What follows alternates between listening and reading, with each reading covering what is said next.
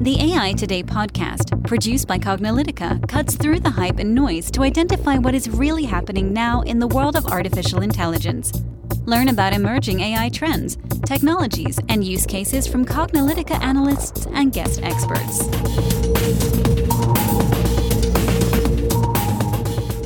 Hello, and welcome to the AI Today podcast. I'm your host, Kathleen Walch. And I'm your host, Ronald Schmelzer. And we have really been hearing from so many of you AI Today podcast listeners about how you've been enjoying our AI glossary series, where we've been going over the various terms and concepts for artificial intelligence and machine learning and big data and some really basic concepts like what is artificial intelligence right? Which uh, and going over their definitions and maybe even surprising you who you may think what those def you know those definitions are and uh, realizing that maybe it doesn't mean what you think it means or maybe it does mean what you think it means or maybe you've always misunderstood it. Well regardless the reason why i think our glossary series is so popular is because we do go over those uh, various terms and provide some basic understanding at the level of which you need to have a conversation with someone else or interact with people on your team. You know, if you want to go deeper and deeper and figure out how to actually build these things, well, it's first of all hard to do that on a podcast, anyways. We're not going to code on a podcast. But second of all, uh, that's where the specific implementation matters, and that's not really necessary for an understanding of these concepts. If you're new to AI today, you should know that we don't just do these glossary series. We've been doing this for over five years, 300 plus episodes, AI Today, starting with basic topics on AI, going into interviews with people who are actually implementing AI today, and even the, our popular failure series, our use case series, other things like that. So if you haven't yet subscribed to AI Today, I encourage you to do so, not only to hear our future episodes, but also to hear more glossary podcasts because we are entering into a series in the glossary series focusing on neural networks. And uh, there's a lot to cover. Yes, there is.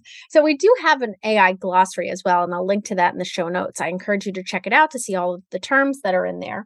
But in the podcast, we wanted to group, uh, you know, certain words together that made sense to present together. Some podcasts we just go over one term in our glossary, but in today's podcast, we're going to be going over artificial neural networks, nodes, and layers. So, at a high level, artificial neural networks, they're inspired by you know n- the neural networks in our human brains. It's inspired by how we learn because we're not actually sure how the human brain learns. If we were then we would just mimic that. So we have different approaches and different ways of trying to figure it out. And so artificial neural networks are one way. They're inspired by neural networks in the human brain. And sometimes artificial neural networks are just referred to as neural networks or neural nets or ANN, ANS. So if you hear any of these terms, they're all interchangeable neural networks, neural nets. Uh, basically, it's a machine learning algorithmic approach that uses an interconnected group of nodes connected with weights and biases that learns those weights and biases through many iterations of training data.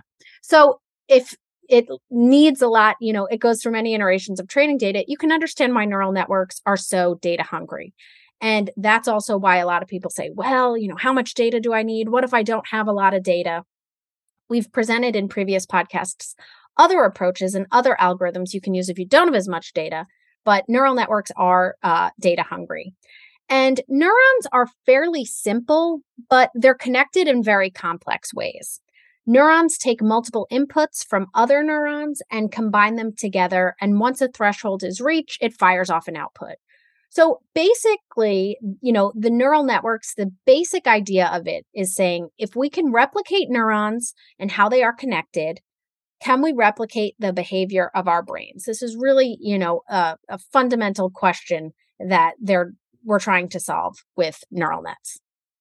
Yeah, uh, I mean, it's always puzzled, uh, you know, biologists and neuroscientists and all those people in the early phase of trying to understand the brain, when they looked at the brain, all they saw were these interconnected cells. And it's amazing if you think about all the, you know, they have over 100 billion neurons in the brains with an average of 7,000 connections to other neurons, which is a little bit of a surprising fact. I may want to dive deeper into that one. But how can you do all the things your brain does?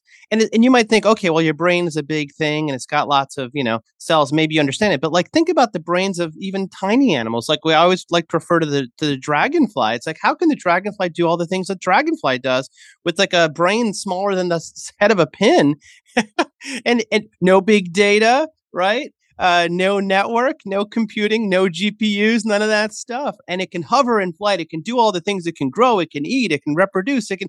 It's pretty remarkable, right? And you might think, man, if if the brain is so simple, you know, uh, as an as a you know thing as, as an entity why can't why can't we do the same thing so that's as kathleen mentioned that really is the foundation for let's try to make that work and that's a general intelligence. We talk about that in one of our first entries in the glossary series. It's not like built for one thing, it's built to do kind of almost anything, right? So, so the fundamental building block of an artificial neural net, you know, our attempt to recreate the natural one that's in our heads, is the neuron or the node. And usually it's referred to as a node mainly to avoid confusing it with the real world neuron. I mean, that's the reason why, honestly, people just call them nodes because it's like, well, are you talking about the real one or the, the, the artificial one? So node is is the neutral term for it. And this node, uh, as Kathleen mentioned earlier, the purpose of it is to take inputs from other nodes, right? And it doesn't just take them all the same. It's like, okay, every input is treated equally. Some inputs are weighted more than others. Um, and and the the neural net concept is the idea of a weight, right? So you take these inputs from other other uh, nodes, you uh, have a weight attached to them, and then we combine those weights together because they're all feeding into the same neuron. And as we said, it's not just neuron doesn't just pass along the signal. The neuron then decides, okay, should I fire or not fire? And there's this idea called the activation threshold, which is this amount that if the sum of all the weights of all these uh, uh, neurons uh, is above some threshold, then the neuron fires and it takes on whatever that value is and passes it along, right? And in addition to the weights, uh, we'll, we'll talk about this as well in, in in a further glossary entry. We'll get into this the specific meaning of this thing. There's this thing called the bias, which sort of shifts the weights up and down uh, to to make this activation function work. Because if all the weights are like super positive, you'll get a big number, and you know if you get really negative, there'll all be a really small number. And we need these to be in some range that this activation function can happen. And that's what the bias is for. But at the very basic level, that, that's what the node is doing, just taking these inputs, combining them together with some weights, adding them up, adding this little shifting bias, putting them into a function that decides if it, it meets some threshold. And if it meets some threshold, it then fires along and the cycle continues with the next neuron that takes those inputs combines them with other inputs et cetera et cetera et cetera that's the basic idea of the the node Yep. So, another term that we wanted to present in today's podcast, and you may have heard as well, is a layer. So, in, in artificial neural network nodes, which Ron just talked about, are arranged into layers, which defines operation that takes some inputs either from the data to be evaluated or from other nodes at a different level and combines those inputs together with some parameters and then produces a set of outputs. So the layer that receives the data on which to provide inferences in a neural network is the input layer. So you may have heard of an input layer. Now you know what it is. The layer that provides the final results in a neural network is called the output layer. All right, that makes sense, right? We have our input layer, now we have our output layer. But there can be intermediate layers as well, generally referred to as dense layers, since they take inputs from other layers and then provide outputs to other layers. So, specific kind of dense layers have terms and definitions. So, really, you know, you have your input layer. Now we have our output layer. We talked about uh, these middle layers as well. So, the number of nodes in a given layer depends significantly on the type of layer. Is it your input layer? Is it your output layer? Is it your dense layer? And what you're looking for the neural, the network to do.